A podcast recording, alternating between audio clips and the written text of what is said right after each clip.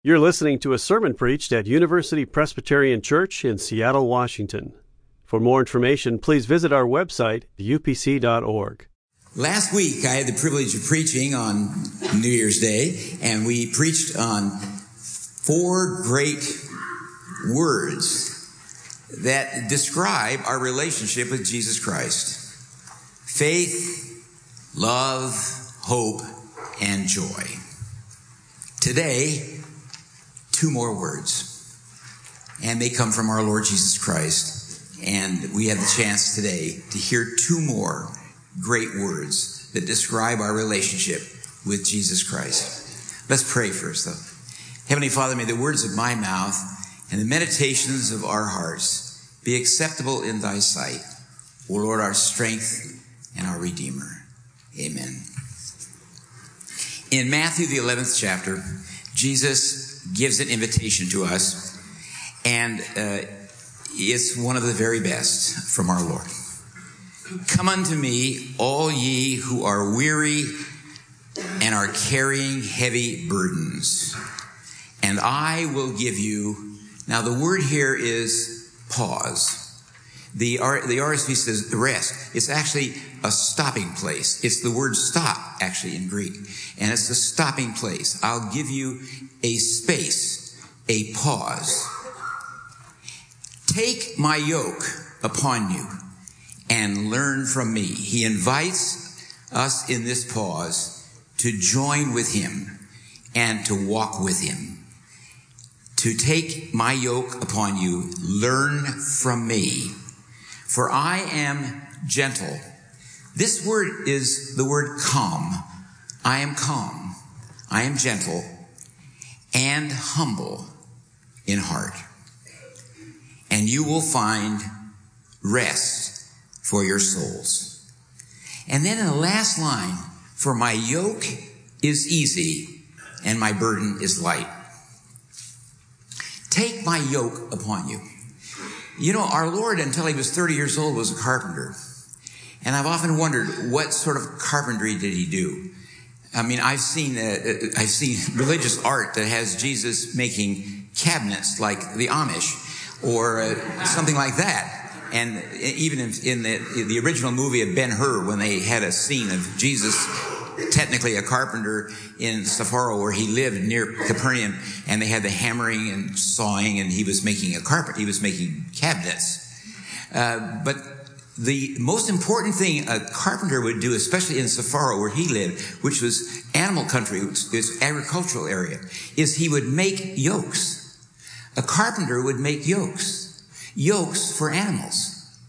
And that is a tremendously impressive skill to make a yoke that fits well.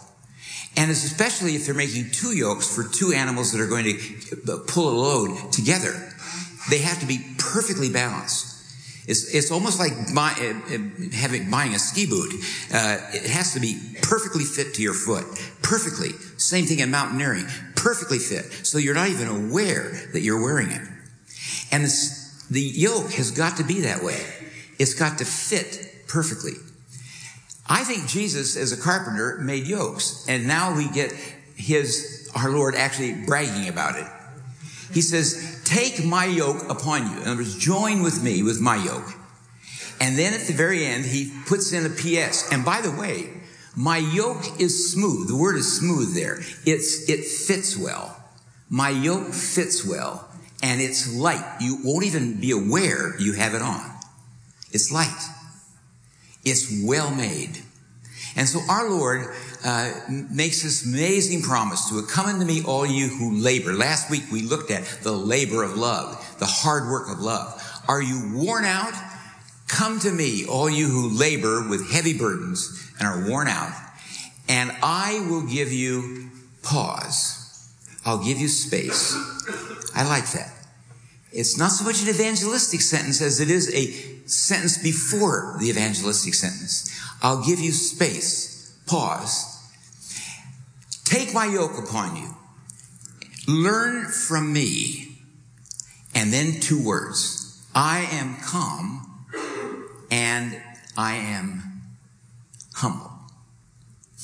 There are the two words. two more words. And he gives them, they mean a great deal to our Lord, and he advocates them for us. First, the word calm. This interesting word, praus, is used in classical Greek almost exclusively with regard to animals. It's a word used for a wild animal that is strong, maybe even fierce, that can be calmed so that it can be trained. As you know, a horse is a, is a fierce and wild animal, and it can be calmed. It can be calm to the point where it becomes teachable, where it becomes trainable. And that is the word that's also translated in the New Testament meek. Here it's translated gentle uh, in the RSV, means calm. Meek is the word that's used mostly in the New Testament. And as a matter of fact, our Lord loved this word, meek. He loved it. It doesn't mean weak. It means trainable. It means teachable. That's not weak. A horse, a very powerful, wild, or fierce horse, when it's calmed to where it can be trained, it becomes a stronger horse than it was before. It becomes a greater horse because it's under training. It knows how to handle various obstacles, and that's how they're trained, especially in the time of the New Testament. Time before when Alexander the Great, where they would have horses, they would be trained for battle and trained for running across bridges or running over various uh, barriers and not panicking. So that they're a trained horse. Teachable is the word. Did you know that the third beatitude Jesus has these amazing beatitudes and the blessings, and they each have a reward. Uh, blessed are the poor in spirit, and blessed are the peacemakers. They shall be called the children of God. The third beatitude, blessed are the meek. It's this word. Blessed are the teachable ones. And you know what the reward is for the teachable ones? The third beatitude. Blessed are the meek. Hold your breath now, folks. They shall inherit the earth. You want to know about global warming? It's the people who study about global warming, who study about things and know they will conquer. We will be able to conquer uh, by knowing and growing and learning. When I first came to Seattle in 1956, Lake Washington, they called it a doomed lake because cities around Lake Washington were putting in treated sewage into this lake and creating its, its algae level. And students at the University of Washington, the School of Public Health at the University of Washington, all kinds of environmental groups worked at Lake Washington. And by the time I left in 1964, when I came back as senior pastor here in 1991, Lake Washington, the water was pure. You can take it with your hand and drink out of Lake Washington. You couldn't in 1956 you could see the algae in the lake. They were, they were comparing it to Lake Erie, and they said it would be a, de- a condemned lake, but it wasn't because we learned how we became teachable on how to clean up the lake. Wow. And that is the word that our Lord puts into the third beatitude. And he gives it down when he says, come unto me, all you who labor and are heavy laden, you're heavy burdened. I'll give you pause. Yoke with me Learn from me. I am first teachable. I am able to listen to you. I'm able to, uh, I'm calm and I am humble. Humble is, is the same word as lowly. I'm humble. And Jesus uses that word and uses it decisively, not only here, but in other parts of the New Testament as well. In, in Matthew 20, Matthew 23, as a matter of fact, he says it in in a very amazing passage. The greatest among you will be your servant, and all who exalt themselves will be humbled, and all who humble themselves will be exalted. He honors humility. He practices it himself. So these two great virtues are given to us by our Lord. Humility and meekness. So never say meek and mild. Say meek and strong and meek and humble. Meek and lowly. Lowly and meek. But you have to be lowly. You have to be, uh, you have to be humble uh, along with teachable And those two great virtues are given by Christ to us. But you know, like all virtues, we tend to get restless and sometimes we tend to resist these very virtues that our Lord here himself is advocating to us. And we resist them. And it's interesting, just a few chapters later in Matthew, now move to Matthew 20, there is, that is the eve of Palm Sunday. That is just before the entry into the city. And there's already stirring among the people. The popularity of Jesus is at a peak. It will, it will be demonstrated on Palm Sunday when people will cry out the, uh, the Hallel and will, and will praise Christ as he enters the city. But a very odd and awkward event happens on the eve of Palm Sunday, and it's in Matthew 20. It says, listen to it, the mother of the sons of Zebedee, that would be Salome, who is the sister of Mary, the mother of our Lord, which means this woman, Salome, is the mother of James and John, the youngest of the disciples. She is also the aunt of Jesus. So she is Jesus' aunt. She's also a very ambitious mother for her two boys. So every ambitious parent should listen to this text. So the mother of the sons of Zebedee came to him with her sons. And kneeling before Jesus, she asked a favor of him. And he said to her, what do you want? She said, declare. Now it's interesting. She, she doesn't say, I would like you to consider my two sons. They're so marvelous. Instead, appoint. She used a strong word. Declare that these two sons of mine will sit one at your right hand and the other at your left. In other words, they will reign. Of course, this is a little bit uh, awkward because Peter is the one that has been sort of at the right hand of Jesus as his number one disciple. But the mother is ambitious. So she says, I want you to declare that these two sons of mine will sit one at your right hand, the other at your left in your kingdom. Now it's interesting how our Lord handles it. Jesus answers, do you not, do you not, you do not know what you're asking. Are you able to drink the cup that I'm about to drink? And they said to him, we are able. They're very brave young men, maybe impetuous, but brave. And he, or they think they are at that point. And he said to them, and it's interesting, he doesn't rebuke them like he did with Peter says, before the cock crows, you will deny me three times. He doesn't say that. When Peter was so proud of the fact that he would never fail Jesus. But instead, Jesus is very tender here. He says, you will indeed drink my cup.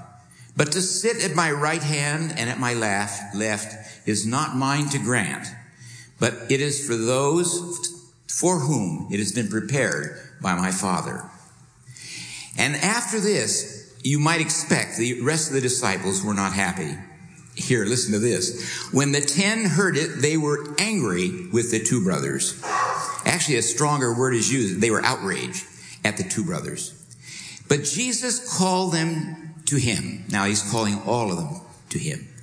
And now listen to his teaching. It's almost like the text in Matthew 11. Are you weary, heavy laden? Come to me. I'll give you pause. Learn from me. I am calm. I am teachable. I am meek and I am lowly. And so he says to him, you know how the rulers, the Gentiles, lord it over them and their great ones are tyrants. You know, that is an interesting word. That's the word kata, down, with the word kuria. Kuria means lord, to lord down. And then he uses another one, exousia, which is the word for executive. Kata, exousia, down. It's the word for ty- tyranny. And he says, you know that they love to play the role of the tyrants. Power downward. So he says, you know that. And that's the way it is in the Roman world and they, they're not surprised. They, they've seen the Roman governor. They've seen Herod, who's the king put in place by the, by Julius Caesar. Actually, the Romans put Herod in place. So you know that they love to lord it over you. Their great ones are tyrants over you. But it shall not be that way among you. And now we get again teaching only. Now it's very strong from our Lord. It shall not be that way among you. Whoever wishes to be great among you must be your servant. And whoever wishes to be first among you must be your servant. And now he uses even the strongest word for servant, uh, slave. Just as the son of man came not to serve, to be served, but to serve and to give his life. Now we get servanthood at its most extreme level and to give his life a ransom for many. So Jesus then realizes that uh, there is, he's given this good word about humility and he's given the good word about uh, teachableness, but uh, we don't always hear it. We don't always want it. And, so uh, the mother of James and John, a wonderful lady, Salome, she was there at the cross when our Lord died at the cross. So she's a brave woman, but she had, she was ambitious and she wanted power for her sons. And that's the occasion of this text. And that wonderful teaching of our Lord comes out of that occasion. It won't be this way among you. We're going to be a servant people. You're going to be a servant people. And just as the Son of Man came not to be served, but to serve and to lay his life down a ransom for many. In the book of James, James loves to repeat Jesus' teachings, especially teachings. By the way, that is not James the disciple, it's James the brother of Jesus, is the writer of the book of James. He was the bishop of Jerusalem. He's the brother of Jesus and he writes the book of James. And he repeats a great many of things that Jesus says in the Sermon on the Mount and this kinds of teaching.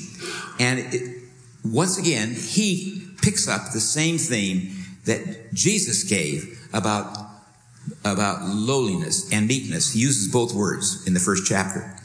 But he also recognizes the same thing that happened when Salome came to our Lord and wanted her sons to be powerful and wanted power. And James recognizes that. And in the first chapter of James, he says, I know about that. And I know that you're tempted to want to be powerful. And so listen to what James says. He says, uh, uh, when no one when tempted like this, don't ever say you're being tempted by God. God cannot be tempted, and God tempts no one. Uh, but one is tempted. Now listen to this analysis. We are tempted by our own desires. You know, it's interesting. He doesn't say the devil tempts you here. Later in James, he'll tell about the devil's temptation and says just flee from it. But here, he's not talking about the devil's temptation. He's talking about your temptation, my temptation, Salome's temptation. She wasn't the devil when she came to Jesus. She was just an ambitious mother. But what she said was wrong. She wanted her sons to be powerful. She didn't want her sons to be servants. She wanted them to be powerful to sit at the right and the left side.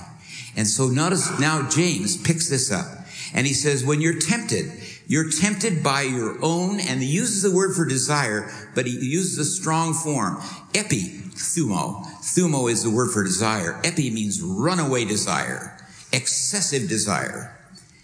Uh, when it's used in a sexual context, it's called lust. But when it's used in just an ordinary context, it means runaway, excessive desire. You're tempted by your own excessive desire, being lured and enticed by it. Uh, and he says, and when it's conceived, it has a bad result. In fact, he even says it brings forth death. It brings forth, a little later, he'll say it brings forth wars. It causes wars. But it has a bad result.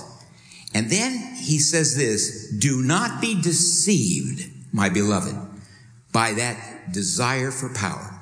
Don't be deceived by it. You know, the word deceived really fascinates me. And uh, that James would use that word right here. Uh, it's really what's happening with Salome. She's, there's a deception going on when she thinks that, that uh, there's a kingdom here that uh, is ripe for the plucking, and because of her special relationship as an aunt, she can have a special place for her sons. That's, that's a deception. It's not going to be the way it is. The Father is the one who's going to decide. And Jesus has to correct her, but he does it very tenderly and then uses that as a teaching time to teach about the fact we're not going to be the people who are tyrants over. We're going to be servants from underneath. You know, uh, people are fascinated with greatness. And so sometimes you'll hear someone say about a great person, ah, oh, that person, how he fills the room when he's in the room. You can't get your eyes off of him. But what about a greatness that Jesus is describing now that would be described this way? Not how this man, how our Lord fills the room, but how Jesus enlarges the room. He enlarges the room. He draws the people into him. He draws all you who are labor and heavy, laden, come to me. He doesn't fill the room with himself. He enlarges the room and draws us in. So it's interesting, isn't it? Uh, James says there's a deception going on. I have to do one, I promise, the last word study. I have to do one more word study for you uh, from, the, from the ancient Greek. Uh, the word for deceive is used several times in the New Testament. It's the word plano is the word for deceive. And I have to give you a lesson in first century astronomy in order to explain that word. The first century astronomers had it wrong until uh, they got it corrected when uh, it was later realized that the sun did not go around uh, uh, it looks like it goes around the, the, earth because it comes up in the morning and it goes down in the evening. And so we had it wrong. And we had it wrong all the way up until Copernicus uh, corrected that, that the sun is not going around the earth, we're going around the sun. So that, it's a minor difficulty. But uh, you have to, and so we tend to mock the early astronomers because they had that bad information. But they got some things right. And that is when they looked into the sky, they saw there were two kinds of celestial bodies. There were the bodies up there that twinkled. They called those a star. And the word star comes from that. Twinklers. They twinkled. They stayed put. They never moved around. Like the Big Dipper. If you look at the end of the Big Dipper, you can find the North Star. And if you're above the equator, wherever you are above the equator, you can find the North Star with a sextant. And it'll, believe me, it'll keep you on the right path if you're at sea or if you're in a desert trying to find your way between north, south, west, and east. Uh, that's the, they called those the star, the, the twinkling ones. But they saw there were other stars that didn't twinkle. And they moved all the time. And they named those. Venus, Mars, Jupiter. They gave them wonderful names, names of Greek gods. But they always moved. And therefore they came up with another word for them. Planet. Planet. Plano. They are the deceivers. They're deceiving stars. They make you, they, they think you, you think they're stars, but they don't twinkle because they're reflecting light from the sun. So they don't twinkle. They are planet. They're wonderful. They're marvelous. And you, they write songs about them and you have a lot of fun with Venus and Mars and the way they move all over the place. But don't set your sextant to Venus if you're at sea. Don't set your sextant to Mars, the, the god of war. Venus, the God of love. Don't set your sextant to that. It will lead you astray. You know, the word plano means literally wanderers. They are wanderers and therefore deceivers. They're deceiving you. They look like stars, but they're not stars. And it's interesting that that's the word James uses here. And it's interesting, isn't it, that when we, uh, when we choose a planet to live by, this moving planet, Jupiter, you name it. It moves around. It, it's very powerful. It's very uh, contagious. It's very exciting, but it's not a star. And listen to what James goes on to say after he says, don't be deceived. Every generous act of giving with every perfect gift is from above, coming down from the Father of light Not, in other words, twinkling light, not reflected light. And with whom there is no variation. See, he knows. Plano means there are things that are moving around all the time. So don't plant, don't, when, uh, when the, uh, Ralph Waldo Emerson said in a commencement address at Harvard, hitch your wagon to a star. He said it to the graduates of Harvard. And uh, people have had a lot of fun with that ever since. Well, be careful you don't hitch your wagon to Venus. Don't hitch your wagon to Mars. Hitch your wagon, if you're going to hitch it, to the North Star. It will stay put. It is truth. The others are deceivers. So he says, the Father of lights, with whom there is no variation or shadow due to change, in fulfillment of his own purpose that he gave us the birth, uh, gave us birth by the word of truth, so that we should become a kind of first fruits of his creatures. Wonderful. That's from James. And then he even goes on, he gives an ethical uh, implication of this. You must understand this, my beloved. Let everyone be quick to listen, slow to speak, slow to anger, for your anger does not produce God's righteousness. Therefore, rid yourself of all sordidness and rank growth of wickedness and welcome with, now here's the big word, meekness, with teachableness, the implanted word that has a power to save our souls. Hey, by the way, I love the King James Bible, don't you? And every now and then, the King James Bible has the best translation of a text. I just read this rather grim translation of the text, verse 21 from the new RSV. This is your Pew Bible. It's not wrong. Believe me, it's not wrong, but it's very grim. Listen to it. Therefore, rid yourself of all sordidness and rank growth of wickedness. Wow, I'm scared now to death. And welcome with meekness, I love that, the implanted word that has the power to save our souls, your souls. You know how the King James puts it? Okay, get ready. Wherefore, lay apart all filthiness and superfluity of naughtiness. I like that better. I think kids like that better too. It's better to cope with naughtiness than with sordidness. Okay, I'll read it again. Wherefore lay apart all filthiness and superfluity of naughtiness and receive with meekness, there's the great word, the engrafted word which is able to save your soul. Jesus has two great virtues for us, folks and for our lives in 2017. I think they're good words. Add them to the list from last week. The work of faith, the labor of love, the upomeno, the hanging in there of hope, and the surprising joy that turns up, often when you least expect it, and humility and meekness. Those are Six words for us today. Heavenly Father, thank you for these words. Thank you for uh, humility, uh, how we respect it in others, but how we resist it for ourselves. So, Lord, help us not to resist it, but to welcome it and to welcome teachableness. Lord, we thank you for that.